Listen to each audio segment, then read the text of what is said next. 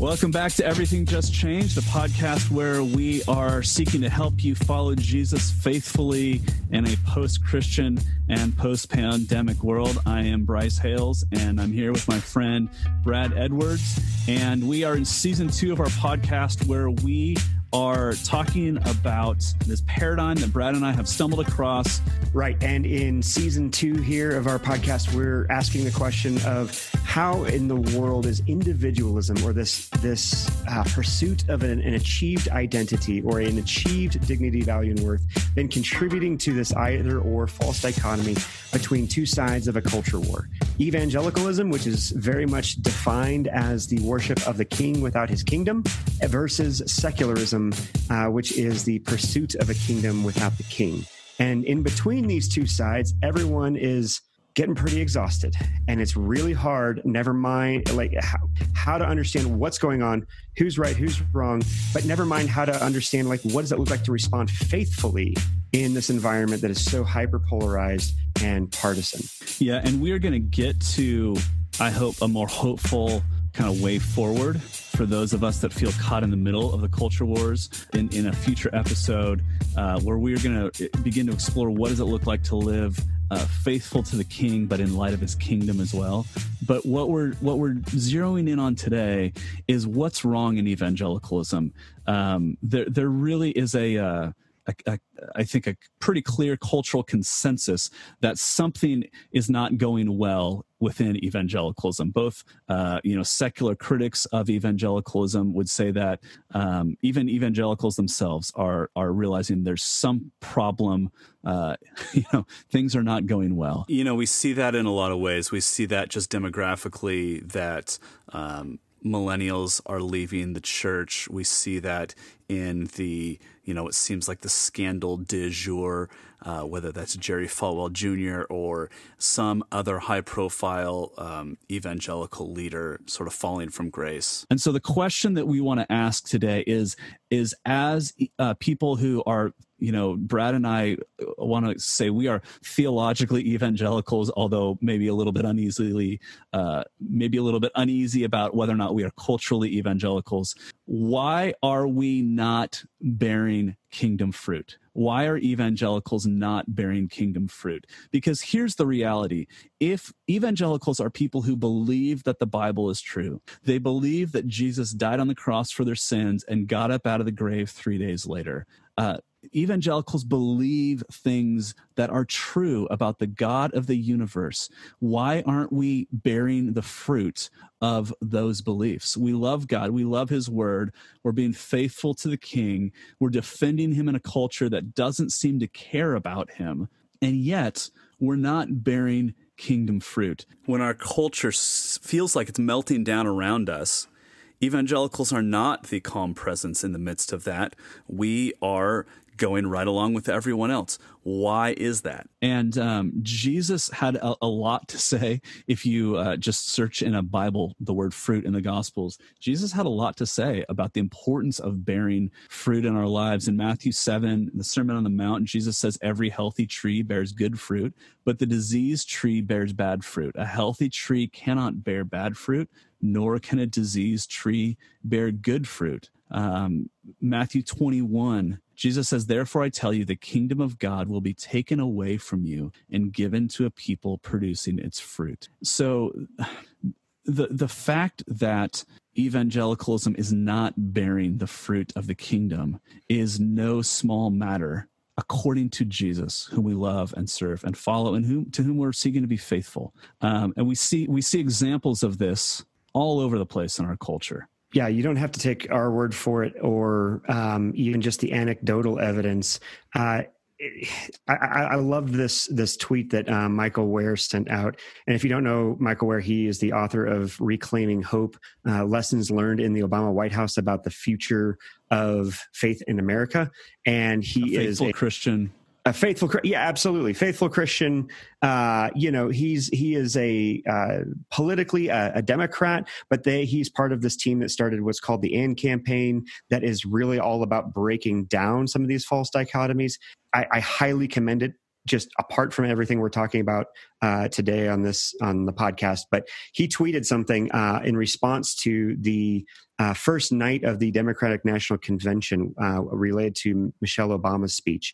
He says that line from Michelle Obama about young people wondering if the adults in their life ever really believed what they always said they did is something I hear from young Christians all around the country in a particularly potent and personal way. This has been my experience uh, as a church planter in Colorado, where uh, you know I've I've had to kind of categorize the people who come through the doors of our church as as post evangelicals because they're not ex evangelicals who are like giving up on faith at all. They're they're really frustrated with evangelicalism and the church because if kind of their their uh, perspective is that if we really did believe these things, would we not be bearing more fruit? And just to, man, I, I don't know, man. I was just like personally so validated by uh, Michael Wear's uh, tweet because I was like, yes, somebody else is saying it. And then Mike Cosper uh, from uh, from Christianity Today retweeted and agreed. And I was just like, yeah. okay, so I'm not crazy.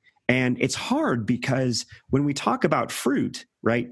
It's not like it's easy to to describe what Michael Wear is or what we've been trying to describe uh, because there there's sin too, right? Like we're all fallen human beings, and there's all of this. You know, we're inconsistent. It's in our fruit bearing in general, but this is talking about something that has reached a critical mass and is of sufficient lacking that we are referring to the rise of the nones as a proper name right now mm. because of how many people are are are flooding out of the uh, evangelical church. Yeah, and so Michelle Obama is highlighting here that uh, there's a whole generation of people saying, "Did our parents really believe these things?"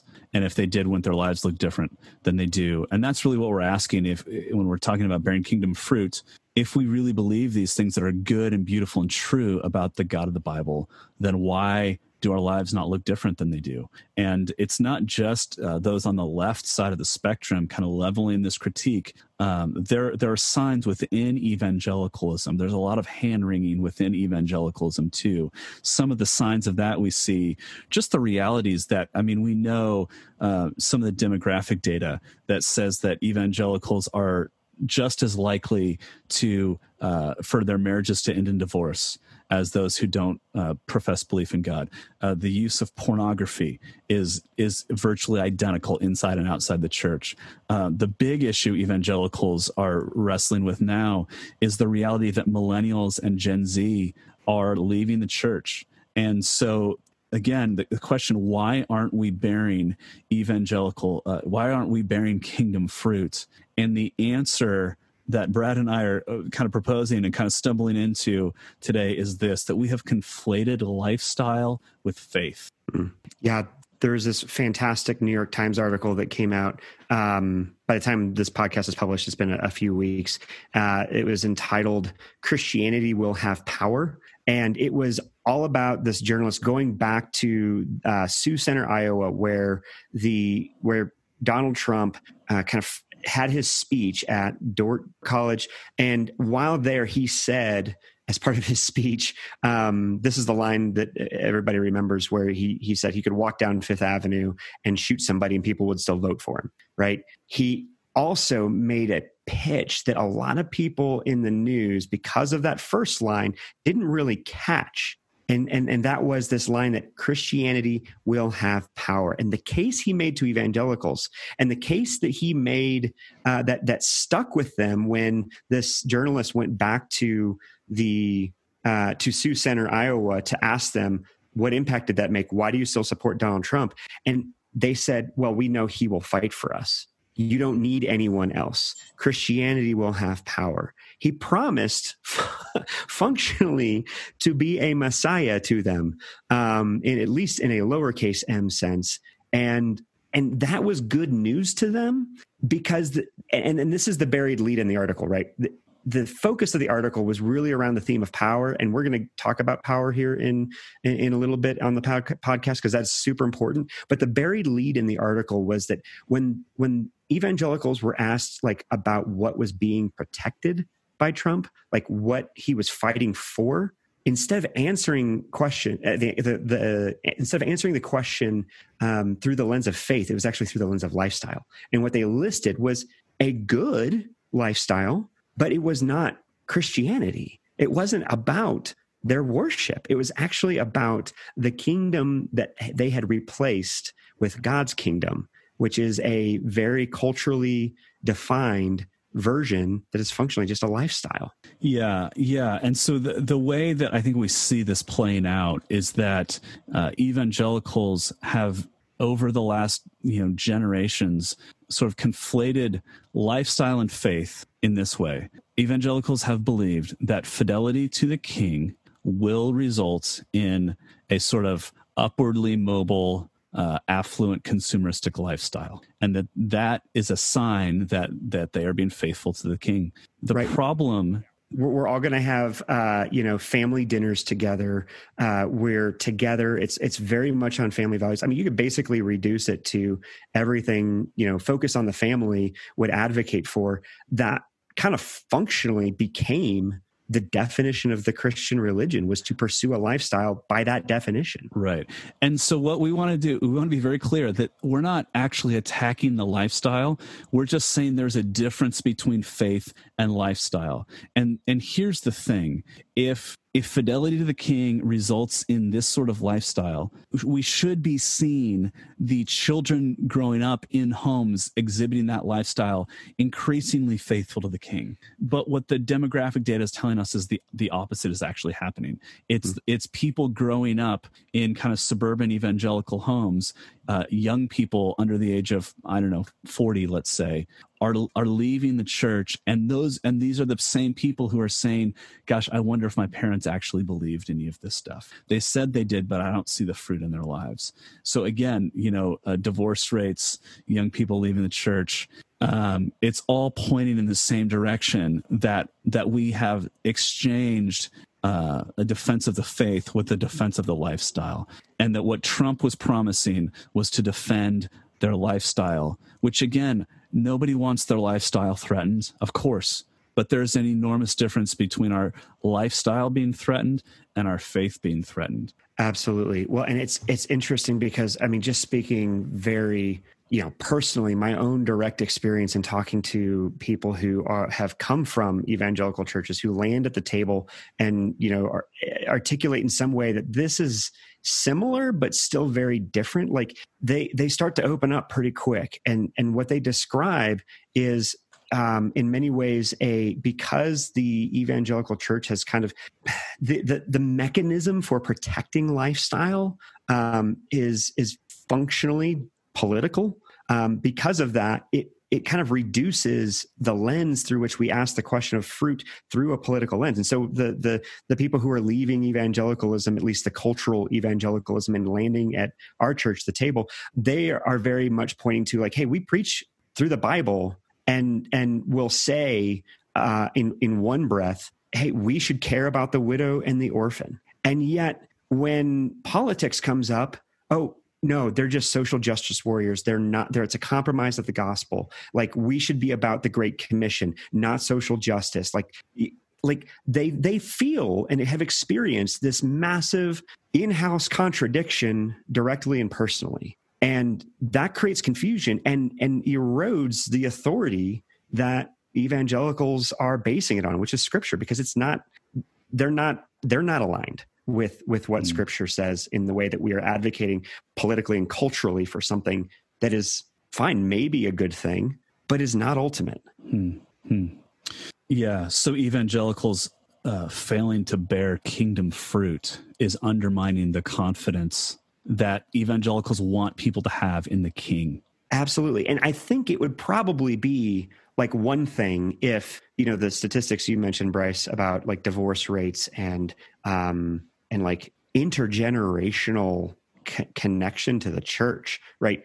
If those things, if those fruit were being born in a better and, and more beautiful way, it might cause some people who are wanting to flee evangelicalism for secularism to pause at least on the way out and ask the question of like, well, maybe there is some fruit here. Um, but because that's not even consistent, it's not even like they, we, we don't even hear like they won't even hear the time of day from evangelicals on any issue that they particularly feel um, is important to them as as a younger generation. Yeah, yeah. So this this conflation of faith with lifestyle uh, is, is, really what we what we're seeing and what we're teasing out over and over again uh, in season two of our podcast is that evangelicals, instead of receiving functionally receiving their identity from God based on who God says we are, that we are made in His image, that we are um, we have received God has put His name upon us in our baptism. You know, God gives us our identity. Evangelicals have attempted to achieve their identity through what they do, which is why they have focused on a lifestyle instead of faith. And what ends up happening now is that because evangelicals have conflated faith and lifestyle, any attack on lifestyle feels to them like an attack on faith. Mm-hmm. And so that's why we have this really strange paradox going on where evangelicals are crying, you know, persecution. Oh gosh, we're being persecuted and people around the world are going like where what, what can you point to that that is persecution it's kind of like that uh, the the Monty Python and the Holy Grail when King Arthur is coming up on a couple of peasants and he grabs him because he's just like spouting off political babble at him and he he says help help I'm being repressed. Like it's like no you're not. Like let's totally. let's actually define oppression and repression um, accurately. And but but it's interesting because evangelicals have in so many and, and and let me be even more specific. Let's let's let's focus this on and um and be specific at with white evangelicals right? Because white evangelicals have enjoyed a two century run on uh political cultural comfort and and and a and a greenhouse, a political greenhouse that is very conducive to their particular you know preferences because that is many ways changing whether we were talking about you know the exposure to other cultural perspectives from globalism and the advent of social media and the ubiqu- ubiquitousness of the smartphone in in around 2010 right? It feels like because now we're suddenly aware of all of these other perspectives and all these other perspectives are suddenly saying like hey i'd like a, a space in this society too to exercise my religious freedoms. It feels like a, a, a loss right? It feels like grief. And there's a sense that like okay what i just described is absolutely privilege and we need to mm. be a little bit more by a little bit more i mean uh, epically more self-aware around that and we have to be able to extend compassion to that loss because if evangelicals don't have and don't actually aren't actually faithful to like the grief that that might be we won't be they won't be willing to sacrifice either and they won't be mm. able to look at what their calling is in the midst of of, of this cultural moment and and be able to respond effectively yeah, and and let me just kind of insert here because I, I I have this instinct. I know that as soon, Brad, as soon as you start saying, let's be like, uh, as soon as you start saying white evangelicals have experienced two uh, hundred years of sort of privilege or political cultural power, some people on the right are going to say, well, what are we supposed to do? Apologize for that? And and no like i don't think you're supposed to apologize for it but biblically well we have to be at least aware of it. But biblically the question is is what do we do with our power or our freedom? If we find ourselves in those positions uh, what do we do with the freedom and the power that that we uh, have enjoyed? And tragically freedom in our country in our cultural moment has come to mean the freedom to indulge myself, the freedom to do hmm. whatever I want. Sometimes we will say, you know, freedom means the ability to do whatever you want as long as you're not hurting anybody else. That's the one caveat that you will sometimes hear. But biblically, you cannot square that definition of freedom with what the apostles say. Um, Galatians 5:13, the classic text on uh, biblical freedom says this, "For you were called to freedom, brothers. Only do not use your freedom as an opportunity for the flesh, but through love serve one another." And it's fascinating. Paul's saying two things that I think are so incredible. Peter mm. says the fir- the same thing basically in in 1 Peter 2 and 3. First of all, he says that when you experience freedom, you are going to be tempted to use that freedom towards self indulgence. He's warning us against that. But then what he says positively, you were called to freedom, so f- through love serve one another. Our culture thinks of freedom as the ability to do whatever we want to fill ourselves up. Biblically speaking, freedom is not uh, freedom from circumstances. Freedom is a change of master. Freedom means I'm no longer a servant of the world, the flesh, or the devil. I'm no longer enslaved to my own desires. Rather, I have a new master who knows me, who loves me, who created me, who pours his life into me. And because I'm free from sin and death, I am free to serve others. So the the the the problem is not that evangelicals have enjoyed some level of cultural, political uh, power. The problem is that we haven't used that power for the sake of others. Right. Well, what the irony of, of that statement is that Donald Trump, in that speech, said explicitly, right? He said, We Christians, we have never used the power that we have. And like setting aside the fact that whether or not like that is actually true the fact that his appeal to using the power for the sake of our own self-protection or agenda and that is you know like we're not even asking whether the agenda is good for our neighbor or not like that's concerning mm. and and and if you want to see where right we gosh bryce how many times have you or i or another pastor who's listening or someone who's gone to church and had a pastor use this exact sermon illustration when wondering where in the world christianity is growing the fastest? Guess what? It's going it's growing the fastest and bearing the most kingdom fruit in places where there is the least freedom to be a christian. Right right. That contrast is there and it is. Like it's it's undeniable. It's statistically and data driven certain you know, um, uh, mike pence uh, talked about this at the uh, at the national prayer breakfast either uh, whenever it last was either in the in, in the winter or last fall. Um, okay. Mike pence the vice president actually said this at the national prayer breakfast um, within the last year. As china continues to persecute the christian church we actually are seeing the fastest growth in the Christian faith that has been seen anywhere on earth in the last 2,000 years. 70 years ago, when the Communist Party took power in China, there were fewer than half a million Christians. Today, only two generations later, 130 million Chinese brothers and sisters profess their faith in Jesus Christ. The truth is, Christian faith is breaking out across China. And that's happening not despite the fact that Christianity is being persecuted in China. It's happening because it's being persecuted in China. When life, the lifestyle of Christians is threatened, Christians in America push back and say they're being persecuted. Their faith isn't under pressure. When the when the faith of Christians in China, when Pastor Wang Yi is arrested and you know held in prison secretly for a year and then convicted on trumped up charges, sentenced to nine years in prison for preaching the gospel. Yeah. The church grows like crazy in China. And man, if if you need a an example of how contra our faith is to this protection of lifestyle and this pursuit of freedom at any cost through whatever levers of power we need. You don't even have to go as far back as China. I was smacked between the eyes when um, a former professor and mentor friend of mine, Dr. Anthony Bradley, he put on Twitter this.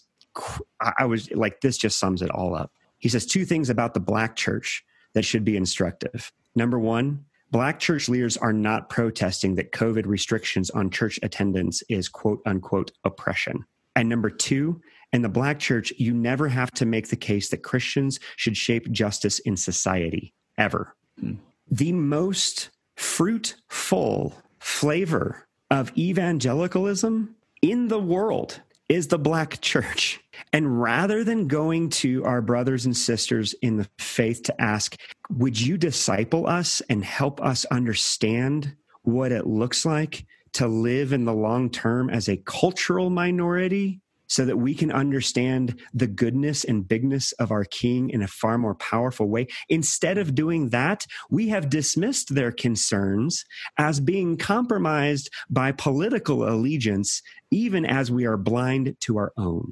Mm. This is like, I don't even, honestly, Bryce, I don't even know what to do with that mm. because it is so hypocritical. And I mean, it's, it's, it's, it, I, I, was actually, I was given some feedback one time um, in trying to address one of these social justice moments that we are in the midst of over the last few years, uh, especially like I was, I, it was pointed out to me that I always hold up the black church as an example. Uh, of, of faithfulness. And I don't ever talk about the white church and the white church's faithfulness. And I said, that's because anytime I talk about the church and faithfulness, my audience in very white Boulder County, uh, Boulder County is hearing it through that lens anyway even though I'm like, it still pales in comparison to the amount of, of kingdom resources and, and gospel richness that we, we, that we actively do not taste and see that the Lord is good through because we only invite black evangelical leaders to come preach at our church on MLK Sunday. Hmm we need to be following their lead in this season. And that is like if there is a winnowing or a iron sharpening iron or a um, a refining fire that needs to happen i'm convinced that this cultural exile that evangelicalism is on the cusp of experiencing if not already in the midst of already it's it's god is going to use it to separate and disentangle this conflation between lifestyle and faith. And what exactly is more important and the higher priority. Yeah. So here here's the good news, I think. God's still going to do what he's going to do. God yeah. is God is still the king and he is still building his kingdom.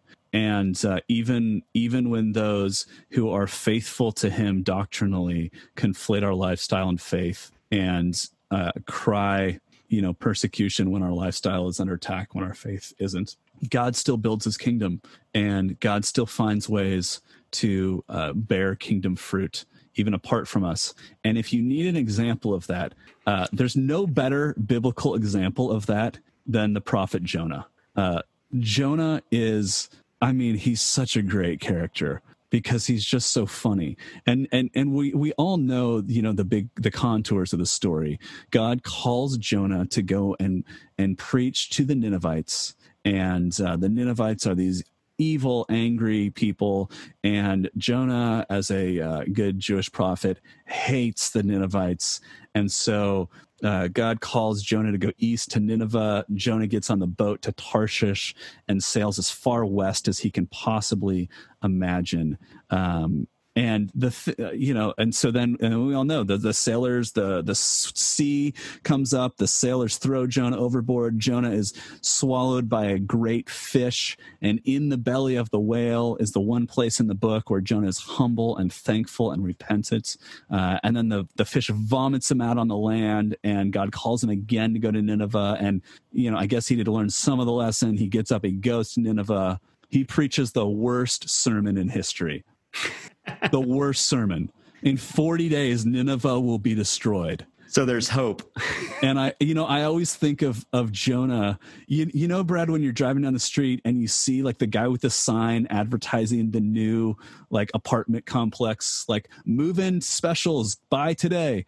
That's what I I always pictured Jonah like going through Nineveh like that with this big sign. In 40 days, Nineveh will be destroyed. You know, there's it's just super short to the point, no hope whatsoever, and yet stunningly it leads to the most effective revival in history. I think it says 120,000 people uh, repent in sackcloth and ashes and put their trust in God. And Jonah is ticked. He is so pissed that all these people repented, and he goes out and he and he and he sits with a view of the city, and he's hoping that God's still going to like blow them up with a fireball.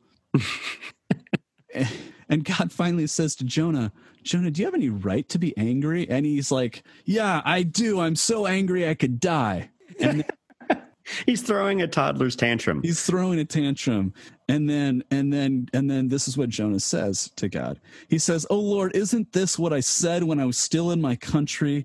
That is why I made haste to flee for Tarshish, for I knew that you are a gracious God and merciful, slow to anger, and abounding in steadfast love, and relenting from disaster. Therefore, now, O Lord, please take my life from me, for it is better for me to die than to live. Jonah's saying, God, I knew you were going to be gracious and forgive these people, and that ticks me off, and I would rather just die. If that is not a picture of somebody who, because here's the thing Jonah clearly loves God, but Jonah does not want God to expand his kingdom beyond the borders of the way that Jonah has conceived of those. Mm. Jonah does not see his freedom as the freedom from sin and death to sacrifice himself for those who don't know God yet. Well, and that just goes back to what we talked about in just an episode or two ago, right? That Jonah, what he lost was the purpose of God's blessing in his life is to be a blessing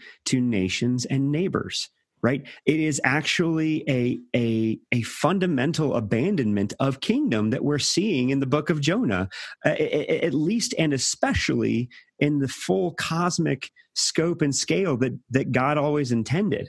And and, and it's yeah funny because he wanted to protect he wanted to protect his own kingdom. And and I feel like as we're sitting here talking about this, Bryce, it can be really easy to be like, oh yeah, you know, evangelicals are the toddlers uh, you know, throwing a tantrum. And there's one part of me that wants to be like, no, no, no, no, no. This is about grace, and this is about like, hey, if if Jonah is that bad, I mean, I don't think we're there yet. And so there's still hope for us. But also, yeah, actually, that is what we're saying. And and God is a father who loves his children, even when we're throwing tantrums, tantrums, and he's he's going to work to redeem it. And he didn't. He still used Jonah's tantrums in his worst sermon ever to save a city. Yeah, I mean the beautiful thing about Jonah, you know, he, he Jonah thinks that he is worthy of God's grace, but the Ninevites aren't. He hates it, but the, the I think the thing that you have to conclude about Jonah is that he tells this story about himself. The only way that we have the story of Jonah in the Bible is because Jonah later at least comes to a place of humility and writes this down. He's the only one who could have put put together all the pieces of this story. And so, you know, the the hope is one, God's going to build his kingdom whether we uh, participate in that willingly or not. But also, there's always time for humility and repentance right? And and my hope and prayer yeah you know i i think that we are going to be i i don't know if it's two years or ten years or a hundred years but we are entering into a new phase. The, the, the church of god in the west is is is entering into a new phase. I'm i'm i get the lifestyle question like i'm a pastor. This is how i make a living. Mm. that is not going to be easy to walk through but i'm convinced that god is going to use hardship and suffering as he always does to refine his people to to advance his kingdom right? I remember a, a professor of mine from seminary said that the most dangerous thing you can pray is to pray for growth and to grow in every kingdom sense because the kingdom involves a cross and Jesus didn't wear the crown. He didn't, you know, he, Jesus didn't wear the crown before taking up his cross. And so if we want that kind of glory if we want to to join jesus in what he's doing in the redemptive work you're describing bryce it is going to require us to pick up our cross and follow mm, him. Absolutely. That is actually the hopeful good news. That's yeah. not like the that's not bad news. And to the degree that we hear it as bad news one yeah we're human and you know crucifixion sucks. Um, and also we might have more of a unhealthy attachment to our particular cultural preferences that we lifestyle yeah our lifestyle that we have associated with with the gospel that is not the gospel. And god loves us too much to let us keep going down the path not put us on the right one. Yeah. I mean the good news is this that and as evangelicals like this should make sense. We want to live lives that are marked by the life of jesus. Like that's what it means to be a christ one is that our lives are increasingly marked by the life of jesus if that's the case, then our lives don't look like they're always moving up and more successful up and to the right. They're going to look like Jesus' life, which is a life he lived and he died and he rose again. So the good news is that suffering is not the end of the story. It's not wasted. Suffering is not wasted. The future for those who are in Christ is glory, but the mm. way to glory is the way of the cross. Amen. Thanks so much for joining us today. We hope this has been helpful and encouraging to you. If you're new here, thanks so much for joining us, and please be sure to subscribe. We've got a couple of interviews coming up that we're really excited about. We can't tell you quite yet who those are going to be with, but you won't want to miss it, I promise. In the meantime, please check out our website, kingandkingdom.community, where you can leave comments or questions, and we would love to interact with you. Thanks so much for joining us. I'm Bryce Hales with Brad Edwards. Our theme music was recorded by Kevin MacLeod and used under a Creative Commons license from filmmusic.io. And our logo was designed by Danny Rankin. We'll be back next week helping you navigate life in a post Christian and post pandemic world right here on Everything Just Changed.